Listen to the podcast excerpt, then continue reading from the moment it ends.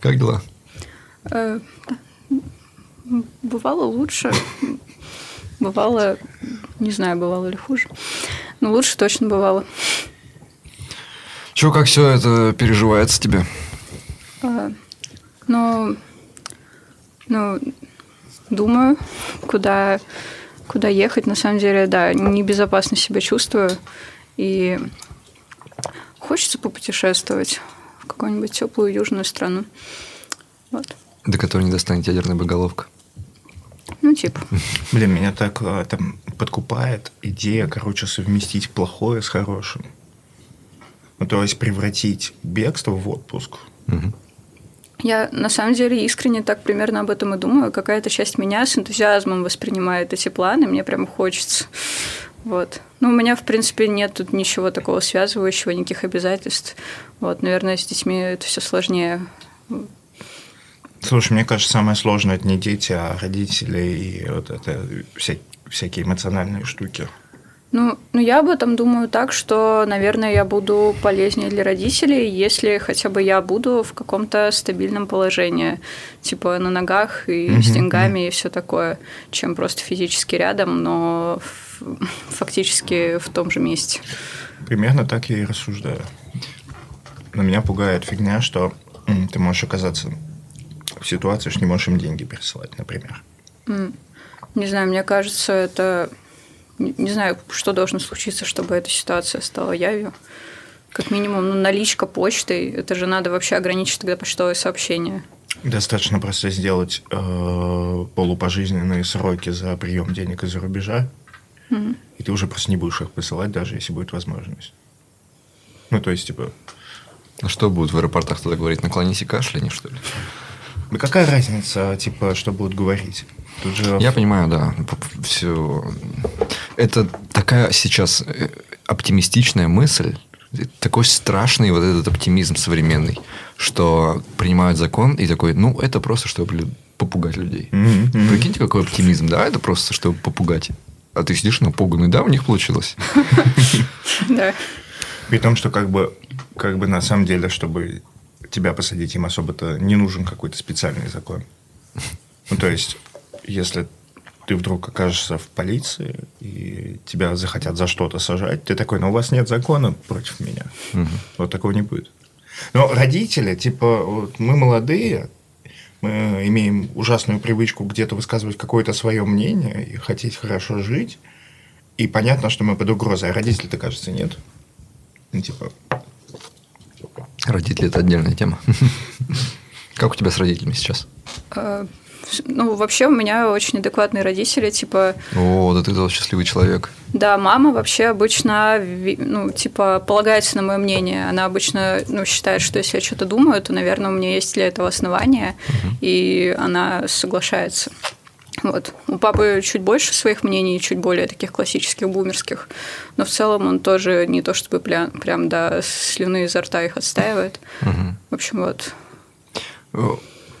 У меня состоялись прям переговоры с родителями, когда мы долго-долго все это не обсуждали, и вот когда повод появился, что нам надо съехаться и все обговорить, я к ним приехал, и мы сидели вот прямо несколько часов, часа 4-5, выясняли отношения по этому поводу, и это был довольно терапевтический, я бы сказал. Ну, то есть они, конечно же, придерживаются всех этих позиций, которых сейчас придерживаются многие взрослые.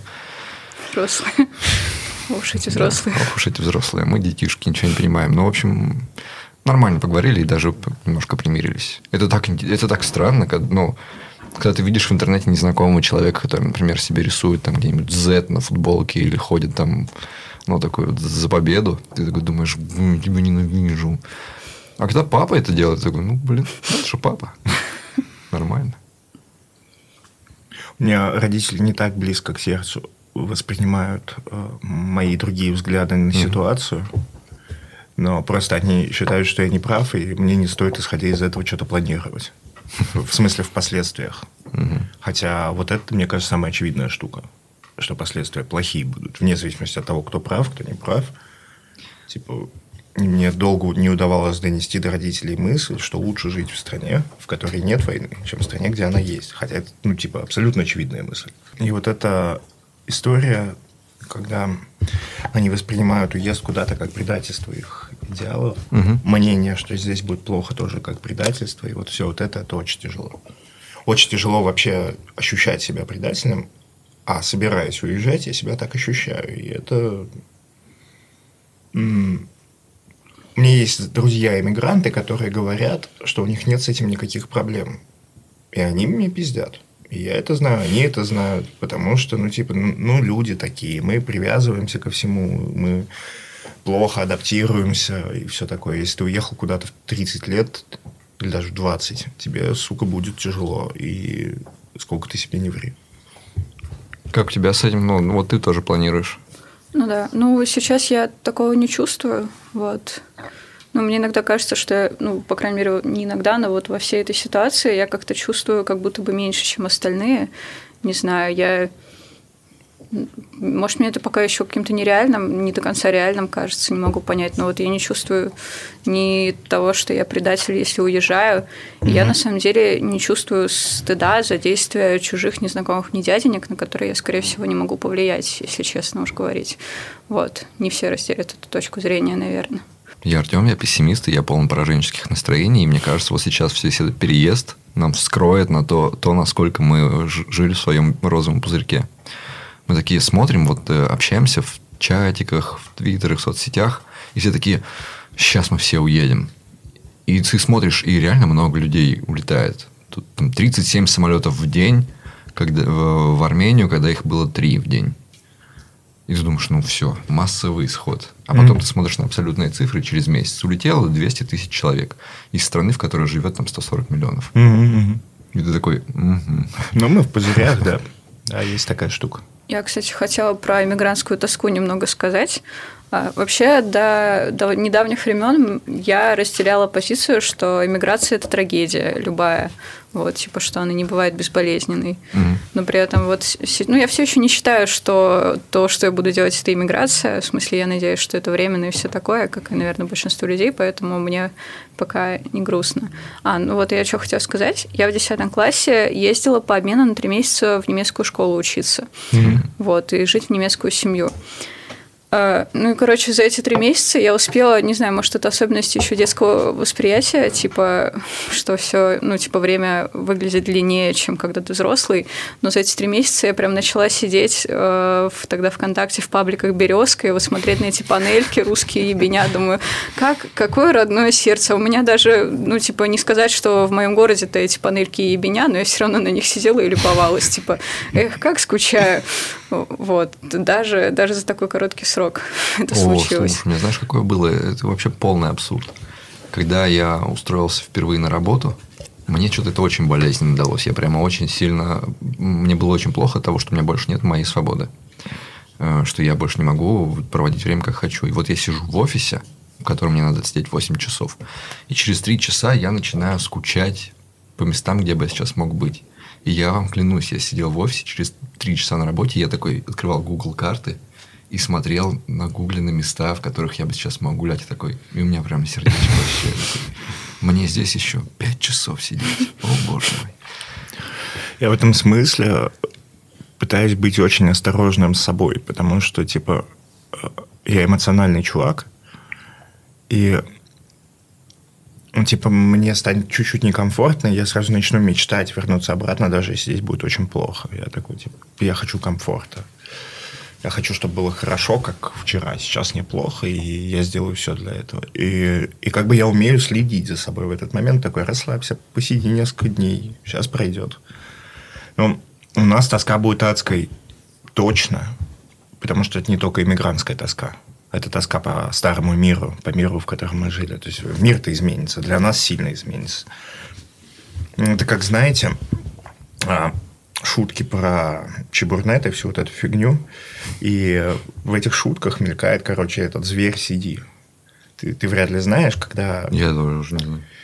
Ну, это продавали на диске в винду, какой-то вот типа хакерский mm. патч. И он mm. назывался там Зверь CD, там, ну, или там типа вру, я понял. Pirates Edition и так далее. Вот ты покупал этот диск за 100 рублей в переходе и шел ставить себе винду, и вот так покупалась винда.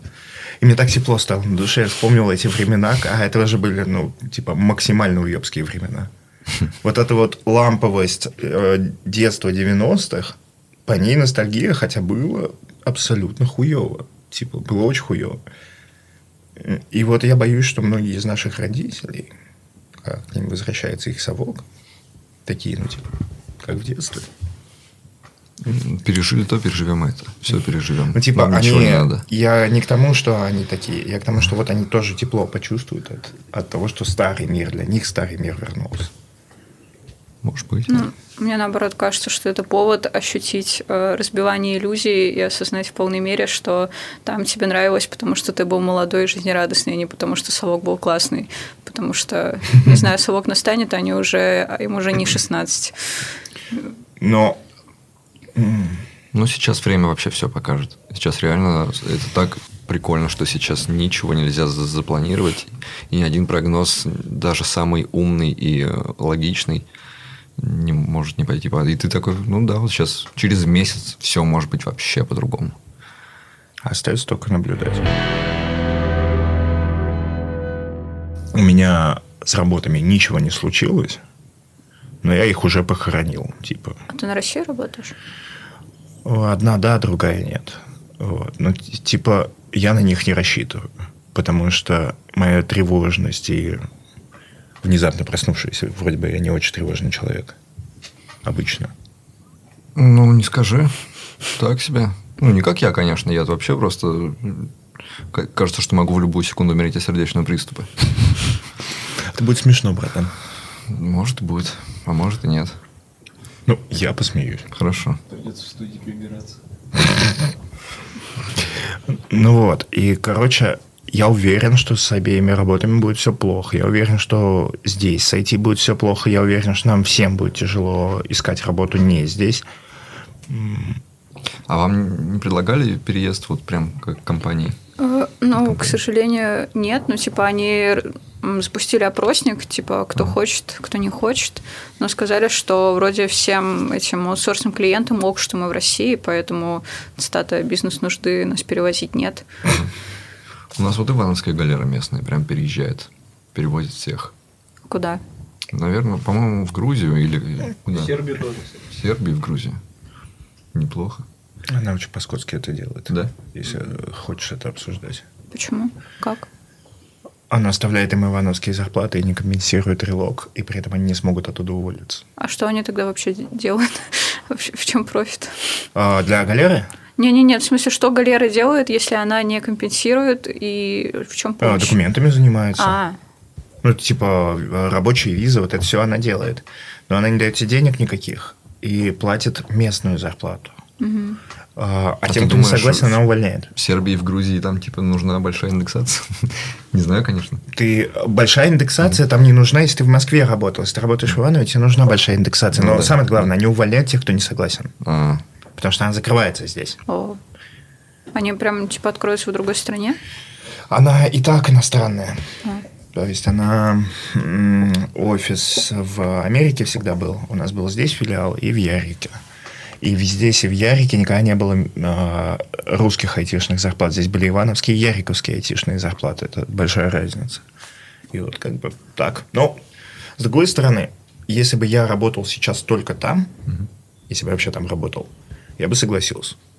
То есть э, они могли бы помочь и больше, но это все равно лучше. Ну, Ты работаешь по этой твиттерской схеме, которая там ходила, типа, как иметь две работы в IT одновременно, когда, типа, промежуток один 8 часов У меня работаешь два на двоих? парт-тайма. Два парт-тайма. А, понятно. Сколько часов залогал, столько денег получил. То есть у меня нет э, вот этой постоянной работы, которая требует каждый там 8 часов в день. Поэтому никаких проблем. Мне бесит, хотя я полностью осознаю справедливость этой ситуации, что мы в целом-то не имеем морального права, жаловаться на жизнь. Говорить, что нам плохо, переживать из-за этого, потому что... э, ну, вы понимаете, почему. Ну, Я не очень с этим согласна. почему? Ну, не знаю, это уровня, как, э, типа, раз дети в Африке голодают, то никто из нас не должен говорить о своих проблемах. Есть разница. Дети в Африке голодают, и это никак с тобой не связано. То есть ты не являешься соучастником. Э, Пока ты платишь здесь налоги и являешься гражданином, и работаешь здесь, вольно или невольно, но ты как бы причастен ко всему, что делает страна. И это другая ситуация. Насколько с этим можно быть согласным или не согласным, другой разговор. Вот типа, это прикольно еще до всех этих времен. Я часто говорил, что я стараюсь платить минимум налогов. Что ебал в рот их платить. И мне такие, вот типа из-за таких, как ты, в стране все и хуево. Блять, ребят, нет, в стране все хуево из-за тех, кто платит налоги, а не из-за тех, кто не платит. Вот я есть- сейчас сижу, сейчас период налоговой сдачи. Все как бы отложено, все лежит. И надо просто нажать пару кнопочек в бухгалтерии, и налоги уйдут. До хера. И я такой сижу и жду. Я думаю, что я буду оттягивать до самого-самого последнего момента, вот пока это все разрешено. И когда он наступит, я тоже такой не знаю, что делать. Вот это, даже когда вот до этих времен я платил налоги, и каждый раз я нажимаю их такой, «Ах, Куда они пошли? На что, блядь, они пошли? Вот, ну, а сейчас ты просто знаешь, на что они пошли, сто процентов, и это так. Ну да, мысль про налоги придает этому немножко новое значение, конечно. Знаете, есть такая, такое понятие, э, как его, юридическое, преступное бездействие.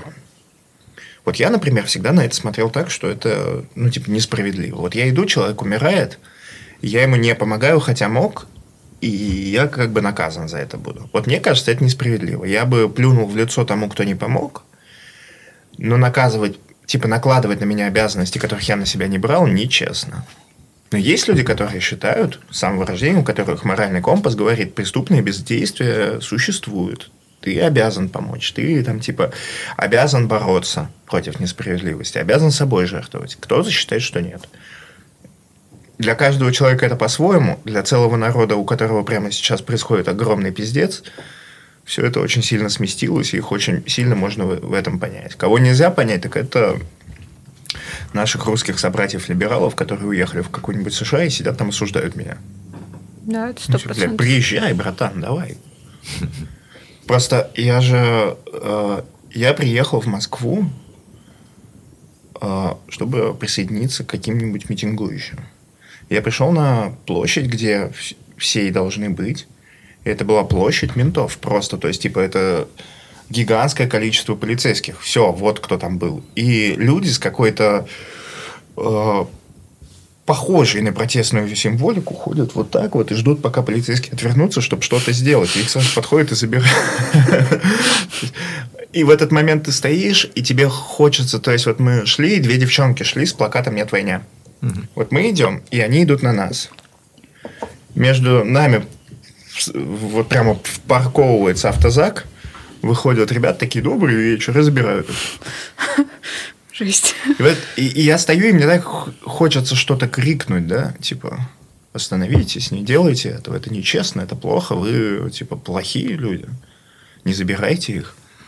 И вот крикни я это, они бы забрали и меня тоже на 15 суток в тот самый момент, когда, м, ну, типа, мне надо спасать семью. Когда я критически важен для нее. То есть, если меня сейчас Прикиньте, что сейчас такое 15 суток. Это вот опять шанс выйти в абсолютно вообще другом мире. Э, Как... Я сейчас представляю Москву, вот примерно как он написал. Мне кажется, сейчас в Москву ты приедешь, и это вот э, в City 17 из Half-Life 2. Такой полицейский город. Так, мне ответить, так ли это? Ну, я просто что-то мало выхожу за пределы своего райончика, вот, и там у меня никого нет в форме. Так что, ну, ну, короче, для меня визуально очень мало что изменилось в жизни за эти дни. В смысле, я вот сидела, работала, выходила в магазин, возвращалась домой, не видела ничего подобного. Так что, ну, для меня это, видимо, такая же далекая реальность, как для вас. А кем работаешь вообще? Ну, ра- разработчик на Пахтоне. На чем? питон. Ну, питон, да. Ну, знаете, это... Питон я еще такого не слышал, Нет? конечно. Ладно. Э, Чтобы называли, как только вы не называли, но только не Пахтон. Вот Ну, я к чему. Это из какого-то мема такого кальянного, типа п- пыхтон, зеленое яблочко, пых-пых. А, Ладно. Думаю, сейчас вообще возможно разговаривать о работе? Я вот сейчас в голове перебираю свои любимые тейки про то, что питон говно. А ты бэкэндер, да? Да. Ну, чему научили? И давно? Э, Ну, вообще, в своей компании я сейчас вот только закончился испытательный срок, получается, чуть больше трех месяцев. Вот. И это первая работа, то есть только начинаешь работать? Не, вторая. До этого я проработала разрабом около двух месяцев. Вот у нас там не сложилось с тем, что мне изначально обещали удаленку, а потом передумали. Вот, и мы расстались на довольно грустной ноте. О, блин, тоже такая э, животрепещущая проблема старого мира была, да? Так это уже в коронавирусную эпоху было, Мгм. прикиньте. Вот. Ну, там было из разряда «жены не заслужили». Не заслужили удаленку? Да. На самом деле, ну, типа, когда я попадала в IT, еще я не чувствовала вот этого hype train а. Мгм. Ну, то есть я довольно планомерно это делала. Я это делала еще с момента, когда... Ну, я, короче, в вышку поступила изначально по, типа, бе- бе- без, без ЕГЭ, ну, по Олимпиаде, как и большинство людей. И я помню, что меня еще в 11 классе радовала перспектива, что вот я заканчиваю лингвистический класс и поступаю на программу под названием «Фундаментальная компьютерная лингвистика» по Олимпиаде. «Русский язык». И при этом это дает мне все равно пропуск в мир IT в какой-то мере. Вот, м, типа мне это нравилось уже тогда, ну то есть я достаточно постепенно вливалась, не то чтобы я сейчас такая вкатилась резко. Да, надо пояснить, что многие люди из ВШЭ не попадают в IT, а просто приходят в него. В смысле? Ну, типа, они такие не... Ну, то есть, они достаточно подготовлены, чтобы просто в него прийти, а не чтобы каким-то вот втереться. Ну, меня, правда, не совсем, ну, типа, не то чтобы меня учили на разработчика, просто в том числе меня учили питону, и получилось хорошо. Вот, по идее, мне скорее, типа, по специальности надо в Data Science. Это как, знаете, как эти математики приходят в IT. Они такие, такие, как делать? А, окей, я понял. Да. Ну и потом на собесах это как бы типа, если чувак докажет, что или чувиха, что умный, и до хера чего знает, даже не того, что надо, с женом точно возьмут.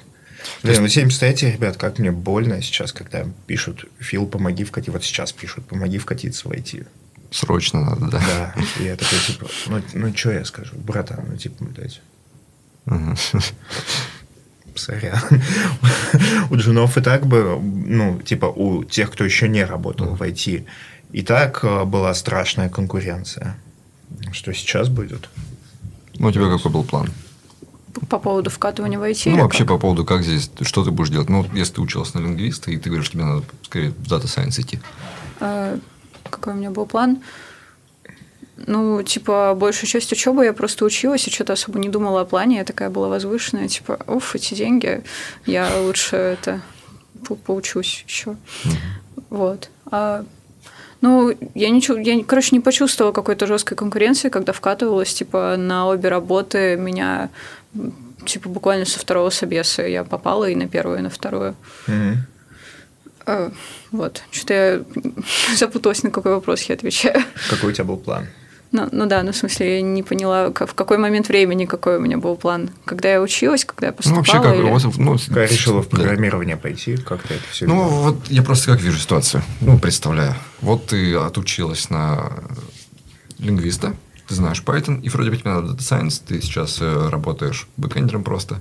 Но есть же какой-то план развития, и вот тут сейчас у нас палки в колес. Что делать? Что делать? Как будешь дальше жить? Ну, не знаю, у меня пока есть какая-то иллюзия, что все-таки с IT-карьерами ничего такого прям переломного не случилось. Вот, и типа будет еще где работать. Вроде как, ну, к счастью, в этой сфере не только на русском языке можно работать, Мгм. и я могу не только на русском работать. Я помню, как ты тут давным-давно шутил, что как разрушить русское IT. Это надо освободить всех программистов от призыва. Потому что все к нам пошли, но все и так к нам шли. Ну, а тут просто повалят. Просто вышибет пробку, повалят все это. Потому что почему все валят в университет, я считаю, пацаны? Э, Все мои знакомые, все, кого я знаю, поступили в универ, чтобы не пойти в армию. М. А сейчас можно в универ не поступать, можно сразу работать, деньги получать и получить отсрочку. Один из сценариев, что здесь останется только ГУС идти, и туда без универа ты не поступишь. Ну, такой... Ну, ладно, хорошо. Курсы Щас- IT, щас в которые не сумасшедших сценариев. поступишь без универа. Ну да, ты приходишь в какую-нибудь государственную контору, и тебе говорят, где твой диплом. Нам нужен диплом, мы не, мы не сможем тебя взять Прям без диплома. М.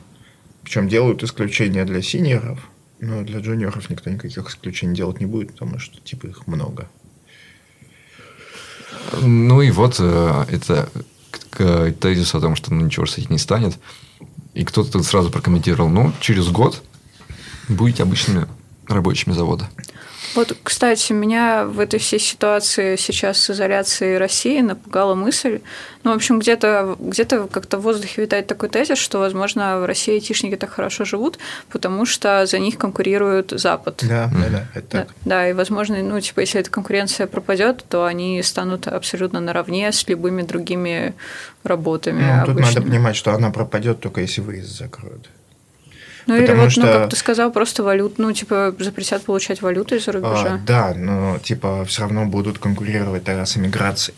Вот, ну, типа, и на... это будет еще серьезнее конкуренция, потому что представь, что раньше ты сидишь все хорошо и думаешь, ну, в принципе, если я уеду, это очень сложно. Ну, будет круто, но это сложно. Поэтому, если мне предлагают примерно равнозначный какой-то офер, здесь проще, проще остаться. А сейчас, как бы по умолчанию, тебе это способ свалить сразу же. И куча, а и уедет от, отсюда уедет куча компаний, захочет забирать, и будет большой отток, и поэтому придется чем-то заманивать, mm-hmm. еще больше да. заманивать. Это как я милое летнее дитя, который с батей говорил про кризис, с папой и с мамой. Mm-hmm. Про то, что вообще вот такой кризис и так далее. Я такой, ну, типа, смотрите, в крайнем случае, я, если буду не здесь, я буду зарабатывать до хрена денег все будет нормально. Такие ты не понимаешь, типа, что такое кризис. Кризис – это когда ты на деньги ничего не можешь купить. Угу. Это не когда у тебя нет денег. Это когда ты приходишь в магазин, а просто ничего нет. И как бы да, то есть тут твоя мысль, что э, будет конкуренция, но опять же это у сеньоров, потому что джуниоры, они ни на какой запад никогда не устроятся. Если они переедут, э, пока они сами типа не обучатся хотя бы до того уровня, чтобы как мидлы куда-то втереться, а надо учить английский, и программирование. И еще что-то с, там, с документами решить. То есть это сложно. А сеньоров-то вытаскивают и сейчас так, что типа мы вообще все за тебя сделаем, только приди к нам. Я вспомнил еще анекдот. Я вообще возвращаюсь в Советский Союз. Можно снова рассказывать анекдоты. Вырежешь, надеюсь. Кстати, вы, вы работаете на русском языке? Или? Да, я на русском. А, а я в, интересном, в интересном положении. Э, долгое время, последние пару лет моей работы был этот подкаст и много других всяких э, штук на YouTube. Но забавная вещь случилась. Добрый вечер. Добрый вечер, да. Так что я, я сижу такой, не знаю, что делать. Я полубезработный. Ну, я думаю, в Армении будет с кем записывать еще выпуски. Надеюсь, будет кому их показывать. И, надеюсь, будут те, кто будет покупать в них рекламу. Mm. Да. Ну, короче, мы подвисли в неопределенности. А с англоязычной работой, слушай, я на старте карьеры работал. Хуевый английский, и типа им, им наплевать. И мог. А, ты, если ты лингвист, ты, может, еще и инглиш хорошо знаешь? Ну, ну, типа. Ну, нормально. Не то, чтобы прям хорошо. Нормально. Все идет.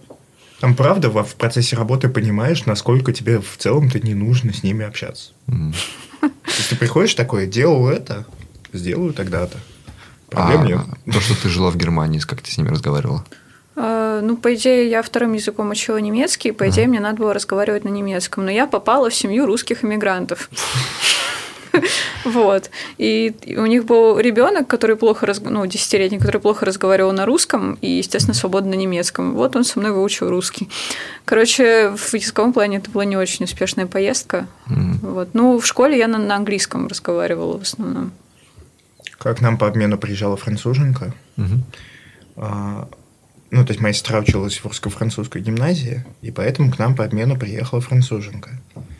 Но сестра говорила по-французски плохо, а мы все остальные вообще никак. И мы уговорили француженку говорить по-английски, потому что иначе она просто не могла получить еду. Ну, типа, они же все эти скотские французы говорят по-английски, но не говорят. То есть они его знают, но не говорят. Ну, подожди, если она была здесь по обмену, по идее, русский должна была учить или что? Должна была. Но она его не знала. Соу-соу. Ну, Нет, точно она приехала учить русский. Это не то, чтобы просто за культурным опытом. Ну, я не знаю, на самом деле, какой у этого контекст был. Я знаю, что моя сестра ездила туда, типа, французский улучшать. Русско-французская гимназия, mm-hmm. учили французский, отправили во Францию учить французский. Ну вот просто когда в моей школе приезжали наоборот немцы к русским семьям, то там не подразумевалось, что немцы учат русский, а просто по приколу они приезжали. Учить русский, да, такая себе инвестиция, блядь. С таким же успехом можно какой-нибудь непальский выучить. Ну, типа... Блин, я так завидую чувакам, которые, типа, а, по праву рождения билингвы. Э, типа, вот украинцы все билингвы, да? Ну, многим, да, большинство. Типа, из коробки два языка. Э, индусы, индийцы, почти все билингвы. А какой у них второй? Слушай, братан, Они все говорят на хинди, и все говорят на одном из диалектов А. хинди-инглиша. Или как он там. И типа, и вот так. И э, английский второй государственный. Мы могли бы быть там, но мы не стали, потому что у нас как бы английский-то учат везде, но учат плохо, и вот это все. Что я в какой-то момент э, просто зверел. У нас был такой период, когда типа мы только становились такой открытой и околоевропейской страной, и ты встречаешь человека, который не умеет читать латинские, блядь, буквы. Ты такой, ну, типа, ты чего?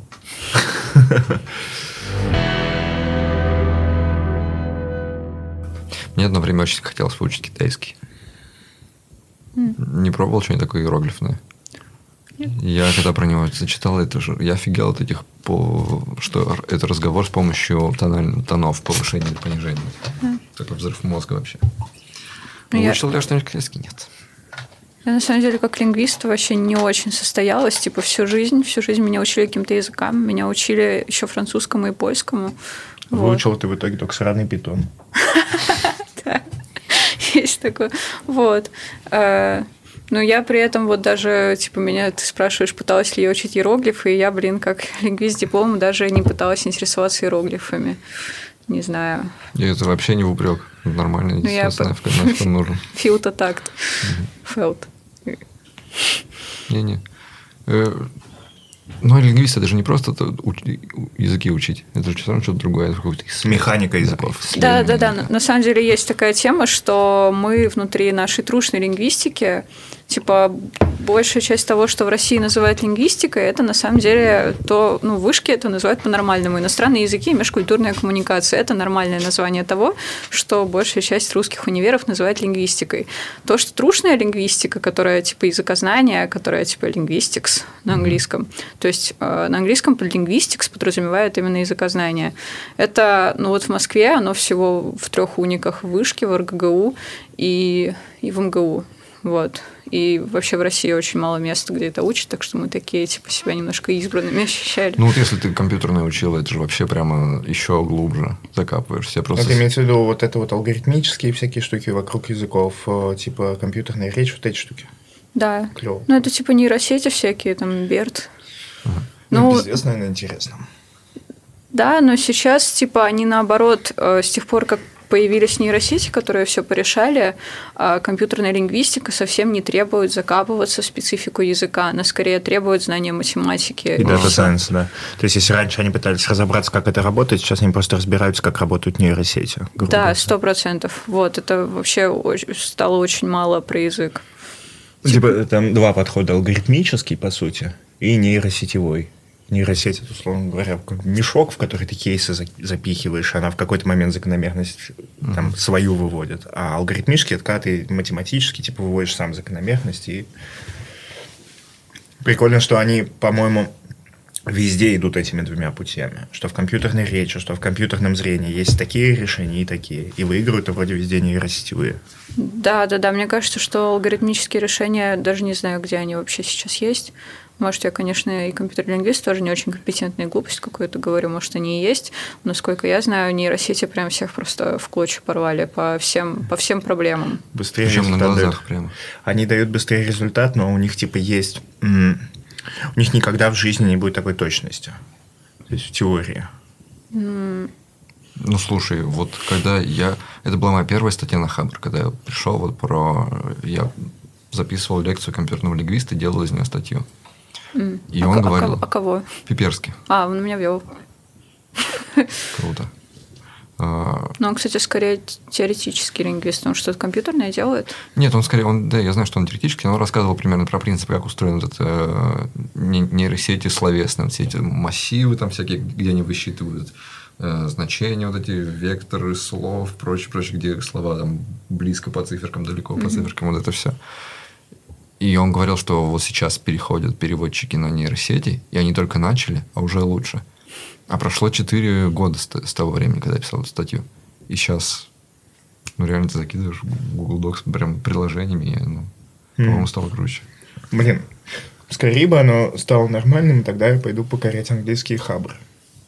Но так э, бесит эта фигня, что если ты хорошо пишешь, Мгм. эффективно, так, что это кому-то нравится, назовем это так, то тебя здесь твой родной язык вообще, ну, типа, делает унтерменшем.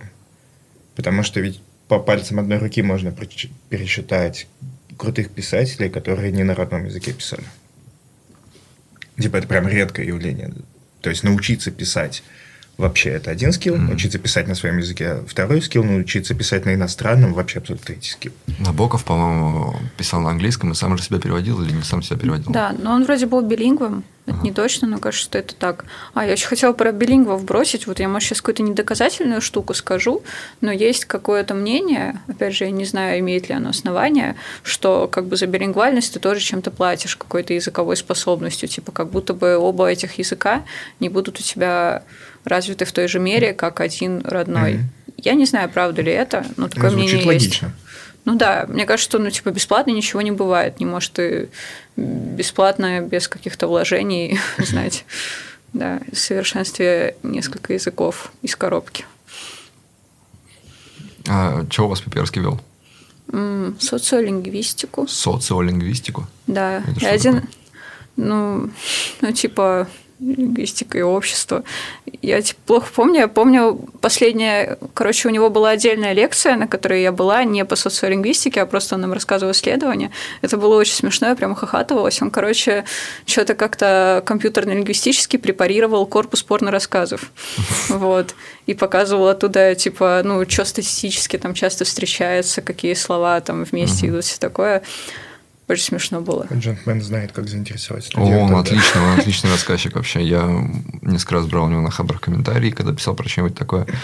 Книгу вообще мне понравилась его про конструирование языков, где он разбирал все искусственные языки. Там уже выдумывали. И вот я, мне запомнилось, что как раз про китайский, что вот в китайском там пара тонов. Вверх э, идет тон, вниз идет тон, типа все. А он про какой-то самый сложнейший язык в мире писал, где только вот перепада тонов разных 16. И какой-то эксперимент был, что людей учили с детства говорить на этом языке. И он вроде как был Он, в смысле, искусственный или искусственный язык, А. вы- вымышленный язык для того, чтобы типа максимально выразительный. Вот просто выразительней просто быть не может ничего. А что понимаете под выразительностью? Количество информации на... Невозможно никаких других трактовок приписать тому, что ты сказал. А, Никакой двусмысленности Хорошее вообще. определение. однозначность, короче. Клево. Блин, Интересно. я хотела про сложнейшие и несложнейшие языки сказать. Это, может, не очевидная штука, но вообще мы вроде как в лингвистике, у нас консенсус, что языки все одинаковой сложности на самом деле. То есть э, ну, не может быть такого, что один язык объективно сложнее другого. В А что языке есть- понимается под сложностью? Ну, типа, если в языке усложняется какая-то область, вот, например, блин, я на самом деле так давно... Ну, как- смотри, сложно, 16 тонов. Тебе ко всему, ко всем прочей вот такой грамматике надо еще и Ну, уметь говорить и различать 16 Э, перепадов Нет, тонов. ну тут это, это же как бы под сложность, ну типа у тебя может быть много правил у языка, и это сложность. А может быть мало правил, и тогда будет сложно из них э, типа выразительность достигать. Ну, грубо говоря, вот э, попробуем на более понятную мне тему языки программирования. В Лиспе там типа 10 синтаксических конструкций, в Java 60, условно. Lisp сложнее Java. Или Java сложнее для кого-то. Ну, типа, сложность, она очень разная. Что, что под ней под- подразумевается? Что, говорить сложно, или учить его сложно, или чего? Я поняла, что ты сейчас имел в виду. Я вот еще хотела опять сказать дисклеймер, что я так давно никакой теоретической лингвистикой не занималась. В смысле, я вот сейчас в маге по компьютерной лингвистике уже чисто, что я боюсь, что вот меня какой-нибудь теоретический лингвист смотрит и думает, что я глупости говорю. Так что я хочу Мы можем предупредить, что... запретить нас смотреть. Вот, так что я хочу предупредить, что это вот что-то оно в моей голове живет, может, ошибочное. Но вот я, насколько помню, типа, если в языке стала очень сложная фонетика, например, сло, ну, типа, звуки сложно произносить, их очень много-много-много звуков. Ну, вот, смотри, например, мы можем сложности измерить в количестве звуков, которые в этом языке, допустим, так, то у него упростится взамен какая-то другая система. Типа, mm-hmm. это всегда в балансе. Не может быть такого, что у языка все измерения э, сложные. Ну, я понял, да, это как раз к моему примеру, что, типа, в Лиспе столько, в Java столько, и Java сложна, потому что тебе надо комбинировать 60, а Lisp сложен, потому что mm-hmm. из 10 надо строить такие же сложные вещи, как ты строишь на Java. Ну, ну типа, сложность получается всегда одинаковая. Когда я читал эту книгу про вымышленные языки, меня очень впечатлила тема, что некоторые языки придумывали для каких-то социальных целей. Типа самое простое, чтобы понимали разные э, языковые группы, общий язык для них, да. А больше всего впечатлила история какого-то чувака, который прожил вот эту тяжелый период 20 века, где все эти были войны, и причем его нормально пошатало по всем фронтам, не только по нашему европейскому, он еще бывал где Китай, там Япония, он, по-моему, в Китае был в концлагере, когда под японской оккупацией. В общем, повидал. И он, а, по-моему, он хотел изобрести язык, который изменит людям мышление настолько, что они больше не захотят воевать. Прикиньте. Я помню, мне кто-то вкидывал, что ну, типа в а, одних языках у событий всегда есть виноватый. Я вкидывал. Да, а у других нет виноватого. А мне потом, кстати, сказали, что это херня. Я помню, тоже где-то прочитал, что вот это влияет на мышление, страдательность а, события. Mm. Что-то произошло. Даже здесь у нас что-то виновато в том, что произошло. А есть языки, где прям вот по контексту, если что-то произошло, то нет никакого действующего лица, вообще нет никакого. То есть произошло само. Mm. Даже, ну, даже когда ты говоришь по-русски само, все равно само виновато, да? Ну, это типа дилемма, влияет ли язык на мышление или мышление на язык. Но я, я склонна думать, что люди все-таки более-менее одинаковые по всему земному шару, и ничего там глобально нельзя изменить, если какие-то вот внешние фичи по, подвигать туда-сюда, типа язык и все такое, все равно люди одними и теми же останутся. А, мне, знаете, что кажется, может сработать? Я в Твиттере как-то вкидывал. Меня, правда, Сидник переспорил, что типа было бы клево, если бы все люди были на одном языке. Угу. И он переспорил с культурной точки зрения, что вот мы потеряем там культуру и все такое, и это да. Но вот просто на кейсе войны с Украиной. Почему она для меня лично такая ужасная? Угу. Потому что, блядь, на этих видео они говорят на моем языке, я их понимаю. Угу.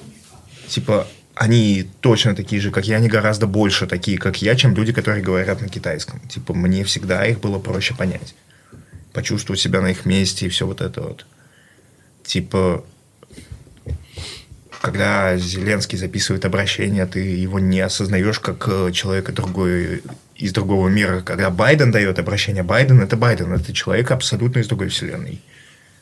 Потому что он говорит на английском. А когда Путин записывает обращение, как, из какой вселенной тебя не звучат? Из моей, и это самое ужасное. Но типа, если бы все говорили на одном языке, это точно бы, по моему мнению, убавило градус воинственности и взаимной ненависти. Видишь, с Украиной это не сработало. Ну, ну, да.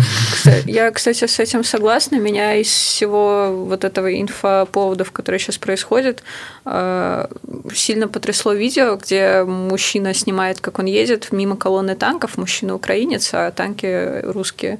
И он обращается к людям оттуда, и что-то какую-то шутку им шутит, и они смеются над этой шуткой. Типа, это такая дичь, что они да, могут на одном языке, ну, типа, у них настолько общий культурный фон, и вот это все. Они могут над одной шуткой посмеяться на одном языке, дальше поехать воевать друг с другом. Жесть. Меня в детстве так поразили эти такие же истории про Вторую мировую. Я не знаю, я мне в них не верил, типа, такое не может быть. Или это про Первую мировую было, что вот когда позиционная война, они очень-очень долго сидели. Это первая, да. Первая. Объявили перемирие и шли там, например, сейчас мы вот здесь э, сходим в реку, искупаемся, не, не стреляйте, пожалуйста. Такие, жарили вместе там мясо, ну, да. пили вино, типа играли в карты, а потом э, перемирие заканчивалось, сходились в окопы и стреляли друг друга. И это пиздец, типа. Что-то недавно какую-то такую интерактивную штуку я как раз находила, где рассказывали о том, почему типа, доверие – это выигрышная стратегия на самом деле. И в качестве примера ну, было вот это про перемирие mm. в, в Первой мировой временное, и про то, что ну, в конечном счете всегда выгоднее доверять друг другу, чем обманывать друг друга. Обманщик О. это ну, краткосрочная стратегия, а долгосрочная это не обманывать. Я как раз тоже видел какой-то интерактивный мысль, мысленный эксперимент, где можно было все настраивать. Да. Это, это вот оно, ты Видимо... по планете расставляешь, и они по планете захватывают, типа я. Чего ну, делают? Я видел такое. Это была какая-то страничка с такой мини-игрой, где ты можешь настраивать параметры. Но они там торговали как... друг с другом? Вот я не помню, что, ну как-то они что-то взаимодействовали. Я помню, самый простой, начальный был – один обманывает, другой доверяет. Да, да, да, видимо, это одно и то же. Ты расставляешь да. их, и те, кто обманывает, сразу же полностью заполняют планету, если они, их только два варианта. Когда ты начинаешь сложные параметры, если он может менять свою роль в зависимости от того, что ему там обманули или не обманули, он, он принимает другую роль. Когда ты настраиваешь шаг посложнее, что он, например, два раза может не измениться, а на третий раз, если у три раза подряд обманут, он изменится. И там при какой-то, я помню, какая-то хитрая комбинация разных всяких этих выстраивал так, что да, негодяев не оставалось. Но она была очень сложная. Ну, кажется, согласно этой интерактивной штуке, она типа утверждает, что в нашем мире все-таки выигрывают люди, которые взаимно доверяют, пока ты их не обманываешь. Вот, и это выигрышная стратегия в конечном счете. Типа, доверяй, пока тебя не обманули, а после этого не доверяй. Но там еще было условие, что давать шанс на ошибку это тоже выигрышная стратегия. А вы «Атаку титанов» не смотрели? Ну вот я также слышал про нее много и постоянно видел эти картинки со страшными огромными мордами какими-то. Да, ну, тут тоже это аналогия искусства жизни можно проследить. И в «Атаке титанов», наверное, можно увидеть, как, как наоборот, наше государство в лице некоего человека могло бы смотреть на все это. Там вот я не знаю, типа, вы можете сделать плашку спойлеры, да, потому что... Спойлеры вообще просто безжалостно. Ладно, просто, ну, типа, люди, которые смотрят на начало, для них это будет потом большой плод что все так. Но там, короче, такая тема, что жители острова, думали, что они последняя плоть человечества, вот, их единственная беда – это титаны. А потом они узнают, что на самом деле этих титанов на них натравливают другие люди, и их все остальное человечество ненавидит. Вот, то есть, на самом деле, их враги – это другие люди. И главный герой, в общем, идет войной на все человечество. Он решает, что раз дела таковы, то он уничтожит все человечество за пределами этого острова. И он протагонист, ты ему симпатизируешь, и ты на его стороне. Вот, мне кажется, что кто-то в нашем государстве может видеть себя как-то так же. Вполне, вполне, да. Мы ну, если ты начинаешь прямо нормально и глубоко говорить с людьми, которые все это поддерживают, они свято убеждены, что они несут справедливость. Ну, и должны ее восстановить. И что это все, весь мир очень плохой. Абсолютно все испортилось. А, ну, Абсолютно никто ничего есть не Есть оптика, из которой оно, во-первых, так и выглядит. Ага. Это раз. Два, как очень много врущий человек, я могу вам гарантировать, ты в какой-то момент начинаешь верить в ложь, которую повторяешь постоянно. И три – это самосбывающееся, блядь, пророчество. Если так... ты говоришь, весь мир меня ненавидит, и я буду ему противостоять, в какой-то момент он начнет тебя ненавидеть, потому что ты ему противостоишь, и ты в какой-то момент скажешь, ну я же говорил, меня все не любят. Так их туда что ненавидели? А, ну, они там типа местных евреев были. Как, ну, когда, ну, вообще это тоже, в принципе, прослед, прослед, может прослеживаться аналогия с нынешней политической ситуацией. Когда-то эти люди с острова, у них, в общем, есть особая способность превращаться в этих титанов, только они об этом не знают, не знали до типа последних серий. Вот. И когда-то они так разъебали полмира своей вот этой способностью превращаться в титанов, и потом мир им дал сдачи и продолжил их ненавидеть, загонять в гетто и очень плохо с ними обращаться. Они в, этом, в этих гетто тоже ходили. Ну, в общем, за пределами острова тоже есть представители их народа, и они живут в гетто, и они знают всю эту историю, в отличие от островчан, и ходят и винятся, типа, ну да, мы заслужили, типа, да, когда-то мы обижали все человечество. Вот. Мы, блядь. Я наконец-то нашел место, где я могу об этом поговорить. Давайте поговорим про My Little Pony. Моя дочка посмотрела мультик My Little Pony. Она его смотрела много раз, а я даже не обращал внимания, что там происходит. А потом что-то привлекло внимание. Я, я посмотрел его целиком с ней. И я такой, вау, это ж прямо э, антивоенный, антиксенофобский мультик. Там есть э, пони, единороги и пегасы. И что-то они все поссорились и живут по своим этим э, странам. И пони, как самые типа обычные лошади, а те необычные лошади, у тебя должна быть магия. Пони э, говорят, ну, смотрите, у пегасов и единорогов есть магия. Значит, они нам, для нас опасны. Значит, мы должны против них вооружаться. А те, типа, ну, ничего не делают против них. Они там просто живут в своих э, странах. И, короче, появляется какой-то злой, злобный пони, которого там мама э, муштровала. Он такой, ну все, я сейчас разработаю против них оружие. И начинает всех подстрекать, что смотрите, пони может вас, э, пегас может вас схватить и унести куда-нибудь.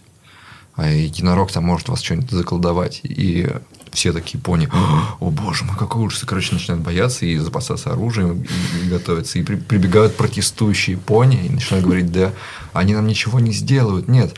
И они говорят, а, ничего не сделают. А вот если они прилетят и нач- начнут тебя заколдовать, что ты будешь делать? Он такой, да ничего не будет. И вот они, А и если все приходит к НАТО войне. поставит свои ракеты в Украине? Что тогда? Быстро ты свернул с пути метафор. Слишком емко. Так. И он прямо даже разработал какую-то штуку, которая в итоге зазомбировала всех пони. Они надевали шлем и маршировали под военные. Прямо военные марши были пони такие. Сейчас мы их первыми разо- разобьем. А магии как бы не было ни у пегасов, ни у единорогов. Так. Ты про дочь что-то ответил? Что она тебя о чем-то спросила? Да, и она спросила, а почему они их боятся? Они же им не враги. Глубоко. Да. И я такой, блин. И правда. Но в А- итоге-то все объединились и разъебали этого дурачка, который сделал эти дурацкие э, шлемы и оружие против э, пегасов и Это единорогов. здорово. И все объединились и стали дружить.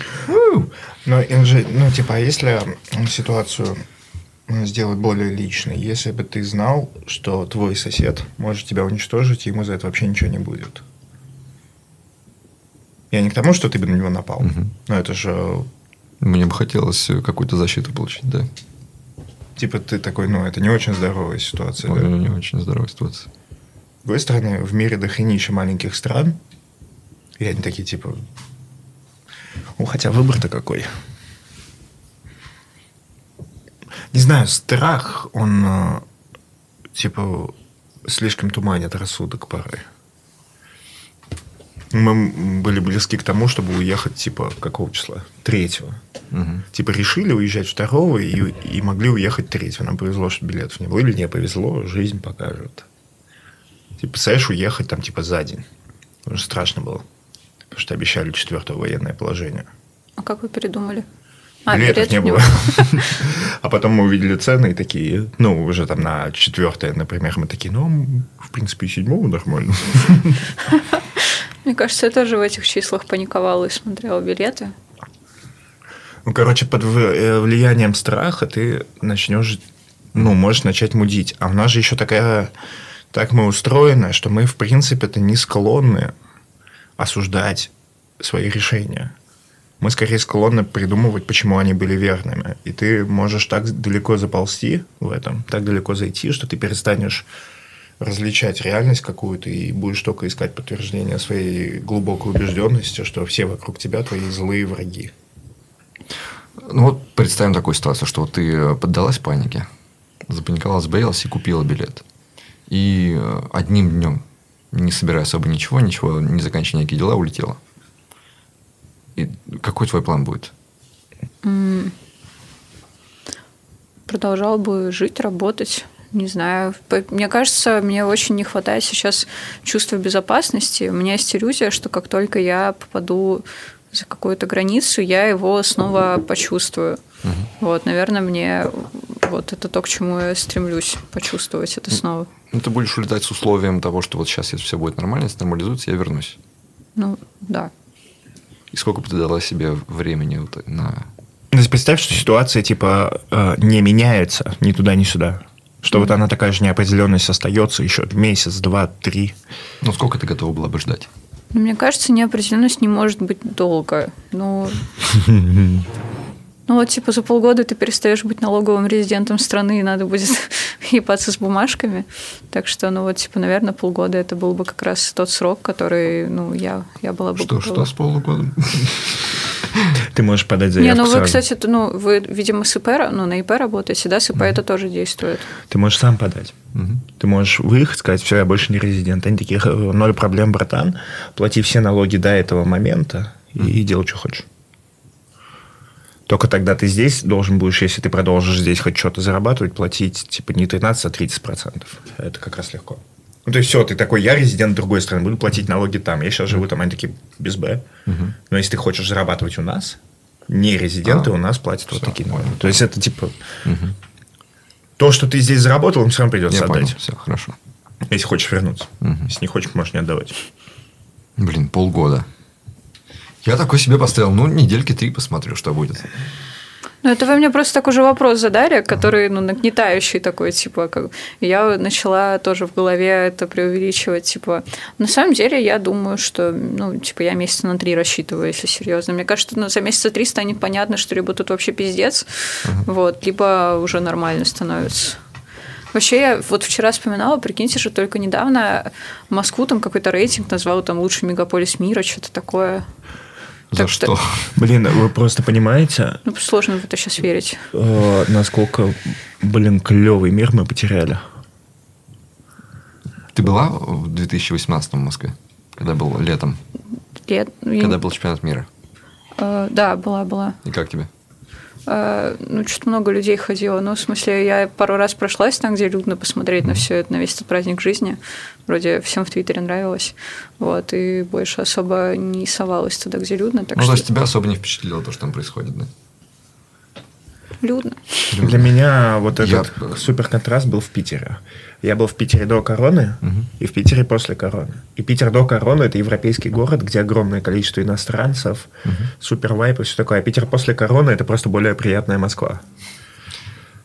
Ну, типа, это был, блин, Я понял, европейский понял. город. И А вот я тоже не очень люблю, когда людно. Я се- серьезно сторонюсь всего этого. Но э, в 2018 я еще жил в Москве. Как раз вот это лето. И это было, блин, так клево. В метро едешь, и давка в метро, и толпа в метро, это же ужасно. А там куча разрисованных людей абсолютно разных национальностей, что-то на своем всем отовсюду. Ты не понимаешь, ли кто что говорит. На барабанах играют, выходишь, все бегают радостные по Москве, приходишь э, в это место, где не сам стадион, а где как бы организованная площадь, где все могут смотреть на большом телеке. Там куча народу. Вот все забиваются поиграть в футбол, и играют люди со всего мира. И такой, блин, что, все у нас теперь все хорошо, что ли, становится, получается? Мы открыты, стали открыты миру? Ну, вот сейчас так эту картинку рисуешь, и уже кажется, что да. А вот эта вот фигня с э, бизнесом русским, IT-бизнес, даже не IT-бизнес, который стал IT-бизнесом, все вот эти доставки, такси, все через приложение, все такое современное, развивающееся. Русские компании, успешно конкурирующие с мировыми гигантами здесь. Типа кейс, когда ты приезжаешь э, в Испанию, и такой, блядь, это страна третьего мира, потому что здесь нет Apple Pay. Типа ощущение постоянного развития, сумасшедшего найма у нас доходило до того, что ты в Москве на большую зарплату, чем в Нью-Йорке мог устроиться, типа. Причем не только в IT, а типа вот в топ-менеджмент где-нибудь или что-то такое. И типа, блядь, привет. Мгм. И люди, которые это устроили, они даже и не знали, что у нас такой мир. Из бункера его не видно, типа. Я тут подумал, что плохое дело мы делаем. Что разговоры так успокаивают, и когда ты говоришь на что-то отвлеченное, становится так хорошо, что ты успокаиваешься. И когда перестаешь говорить, такой, блин, может, все нормально. А ведь ненормально. Я такое мнение встречала недавно, вчера или сегодня, что ли, неожиданное мнение, а Шульман кто-то выразил, что она типа виновна в том, что разговаривала слишком успокаивающе Я и читал это. надежду. Вот я сейчас себе в этом прямо... Но она не успокаивающая, она такая, типа, это предсказуемо, это работает так, так и так, и ты такой, ну, Ну да. Ну, получается, успокаивался. Ну, Мне кажется, это лучше, чем как Волков. Орать как резанный из-за какой-нибудь хуйни, а чтобы потом, когда настоящая проблема случилась, и он опять начинает орать как резанный, и все ну, типа, И знаешь, я просто такой почувствовал, что потерял мобилизацию. Вот свою, вот это что, вот собранность, все такое, такой вышел расслабленный и такой, блин, как я могу такой расслабленный существовать в таких ужасных условиях? Я должен быть очень мобилизован. А, ну ладно. Э, наша концовочка такая. Зачем жить? Теперь. Это типа рубрика «Вопросы гостя». М, Это рубрика «Один вопрос». Зачем жить? Ну, типа, я и до этого никогда не считала, что у жизни есть какой-то специальный смысл, который можно обозначить. Зачем же тогда жить? Вот. Ну, ну, я, по крайней мере, ну, типа, я уже выразила это мнение, что мне не кажется, что нам нужно закапывать себя в могилу и вообще всячески биться об стену, потому что э, потому что так случилось. Не знаю, мне кажется, все равно надо жить. Мне кажется, что радоваться не зазорно, если с тобой это происходит. Типа, если ты радуешься, наверное, не надо стыдиться, что ты радуешься. Мне кажется, это не мешает тому, чтобы оставаться эмпатичными и, типа, сожалеть о том, что случилось, но и не запрещать себе радоваться. А если радоваться нечему? Ну, тогда не радоваться. Чего остается? Типа, чтобы, какое бы ни испытывалось чувство, все равно надо жить просто, чтобы жить. Сложные вопросы. Не, я хотела этим выразить, что, типа, не надо запрещать себе нормально жить, если более-менее получается. Сейчас, Мгм. наверное, не надо намеренно пресекать в себе это. Наверное, это никому не поможет. Вот я это хотела сказать. Ну, с этим я согласен. Тревожность и переживание. Блин, еще вот эта фигня есть с переполнением эмпатии. Это как, знаете, люди, которые фанаты ужастиков. Они потом смотрят ужастики, и им уже не так А. тревожно, больно и плохо от этого. Мгм. Потому что, типа, ты черствеешь, ты устаешь переживать из одного и того же. И... Или как ребята, которые работают в каких-нибудь скотобойнях и так далее. Или палачи. Они такие, типа... Ну, то есть мы привыкаем к этому. Мы, мы не можем каждый день из-за одних и тех же вещей испытывать одинаково сильные эмоции. И поэтому, наверное, постоянно переживать не очень хорошо. Но Да. я чувствую себя плохо, когда я сейчас э, радуюсь. Да? Но я чувствую себя плохо не от стыда, а от переживаний. Вот э, то, о чем ты говоришь. Что я чувствую демобилизацию. Мгм. Время тяжелое, я должен быть, типа, собран, напряжен, силен и все такое, а я такой расслабился, и вот сейчас ты пизданет. А, Всю жизнь жил с легким ощущением, что в какой-то момент оно пизданет, и вот оно пиздануло, и ну, бля, Блин, а я жила с ощущением такой твердой земли под ногами. Мне казалось, что типа это ну, какой-то невозможный просто ход событий. Да. Я, конечно, не настолько жестких вещей боялся. Я боялся каких-нибудь более простых проблем. Для меня большим сюрпризом оказалось, что это больше эмоциональные проблемы, чем прагматичные. Я боялся прагматичных проблем. Ну, таких, как, знаете, там, ну, типа, ну, зарплаты упали. Ну, там всех поувольняли. Ну, обеднела страна. Вот, ну, такие вещи. А когда это сопровождается какими-то сумасшедшими эмоциональными качелями, и переживаниями и так далее, и момент в жизни, когда тот самый момент, когда тебе надо решать все проблемы, ты их не можешь решать, потому что тебе просто хуево. Мгм. Вот это типа совсем неожиданно было. Мне, мне вот кажется жутким, что вообще типа как- убийство можно оправдывать хоть чем-либо, вот хоть это какими-то огромными тысячу раз, хоть даже правильными геополитическими планами, хоть там типа какие-то дяденьки умные, вы их не понимаете, они умные. Жесть. Мне кажется, ну вообще ничего не может. Да, я в этом плане с отцом на разных языках говорю. А знаете, что самое странное? Мой отец намного более добрый человек, чем я. Типа, а, и мягкий, и добрый. У него небольшой бизнес, и он а, Даже когда его краю прижимал, никогда плохо не поступал с людьми, потому что ему всегда их было жалко и все такое. То есть он добрее, чем я. Я вот, типа, могу разозлиться и кому-то нахуевничать. Он нет. Но когда мы говорим про политику, он сразу такой, типа, полностью абстрагируется от людей. Мгм. И такой, ну вот, тут такие интересы, здесь такие, это все, типа, как, ну, как, знаете, как в стратежку играет.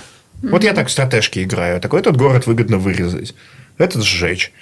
Если казнить пленных, то все начинают тебя бояться, и твоя армия всех побеждает. Ну, вот это вот игра в стратежку, где это не настоящие люди, это юниты. И батя рассуждает о политике так же. При том, что он гораздо более добрый человек. То есть...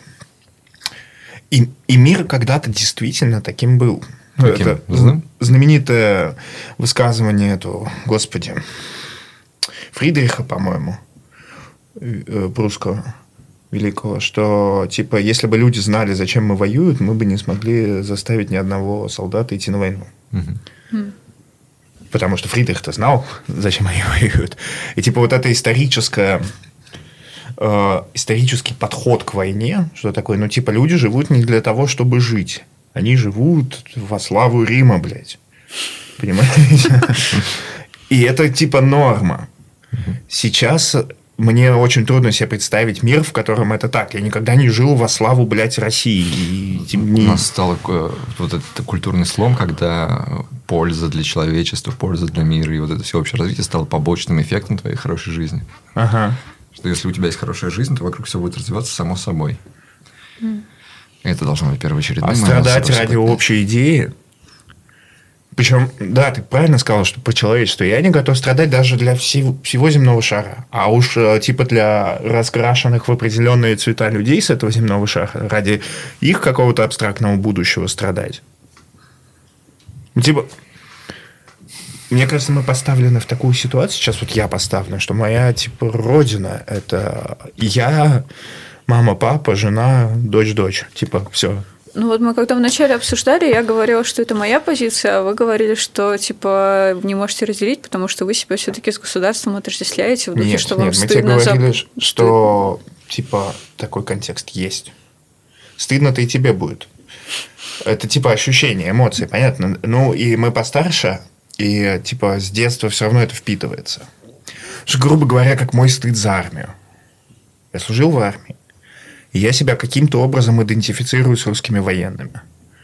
Когда они лажают, мне неприятно. Когда они делают то, что мне не нравится, мне неприятно. Я не считаю, что я должен это делать, оно просто есть.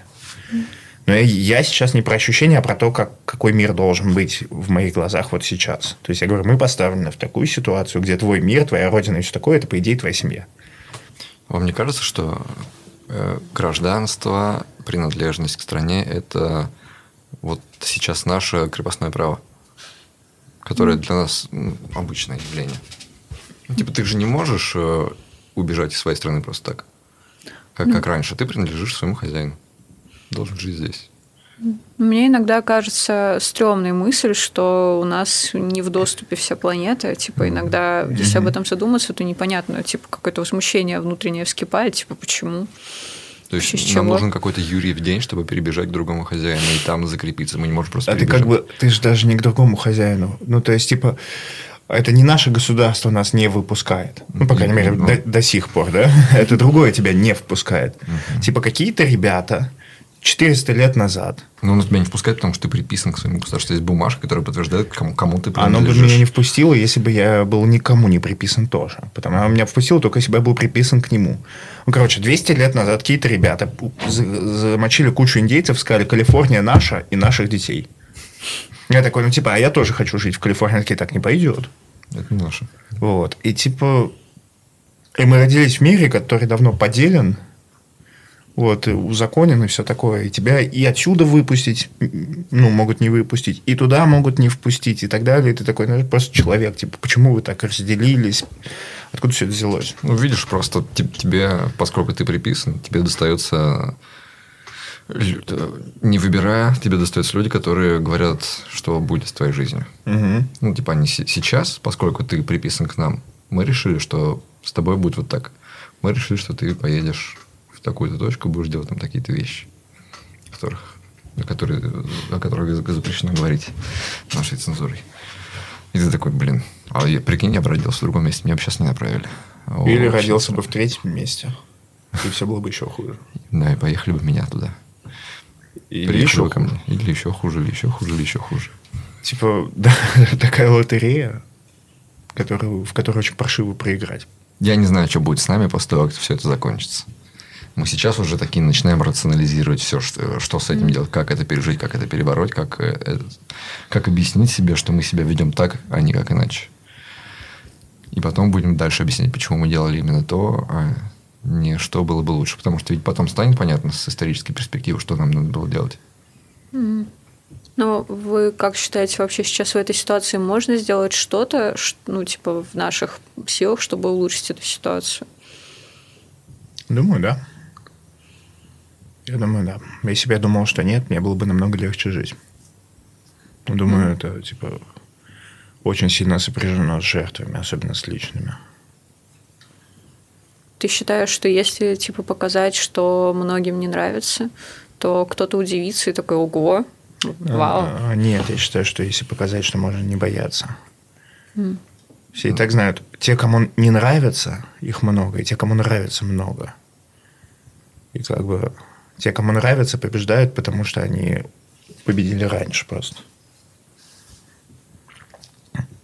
Ну, типа вот этот пресловутый видос, где э, 100 человек убегает от одного ОМОНовца. Типа, давайте не, не будем говорить про Россию, давайте поговорим про Беларусь. Когда у тебя выходит просто река из людей, гигантская река из людей, их настолько много, что менты не могут их арестовывать, они боятся их арестовывать. А потом эта река расходится по домам, вместо того, чтобы сами знаете, что делать. И вот это тот момент, где один-два человека, начав делать то, что надо делать, решили бы всю проблему. Но они не решили. Потому что они не стали этого делать. Они, ну, типа, были же все эти... Это вот вообще стрёмно. Это еще то, что утверждает меня в мысли, что, типа, безнадега. Ничего же не произошло. Были эти реки людей, ничего не изменилось. Да, потому что эти реки людей, типа, просто говорили, что им не нравится. Потому что в Украине те же сами реки людей, типа, пришли, и когда их начали пытаться атаковать, защищались. А в Беларуси нет. Они просто ушли. Ну, типа, не стали бы э, белорусские солдаты стрелять в толпу. Не стали. И украинские не стали стрелять в толпу. Вот и получилось. Короче, это вопрос смелости. Кто-то должен рискнуть собой, сделать первые шаги и так далее, а их нет. Где-то вышли и стали защищаться, где-то вышли и не стали защищаться, а где-то не вышли. Да, да. Что, все? Возможно, это был наш последний подкаст в этой студии. Нам здесь было очень ну, здорово. Мы здесь провели два отличных года. Я буду пиздец тебя высмеивать, мы здесь следующий будем. Когда у нас ни одного подкаста даже не выйдет из другого места, да? что буду хохотать над тобой. Я просто это вырежу.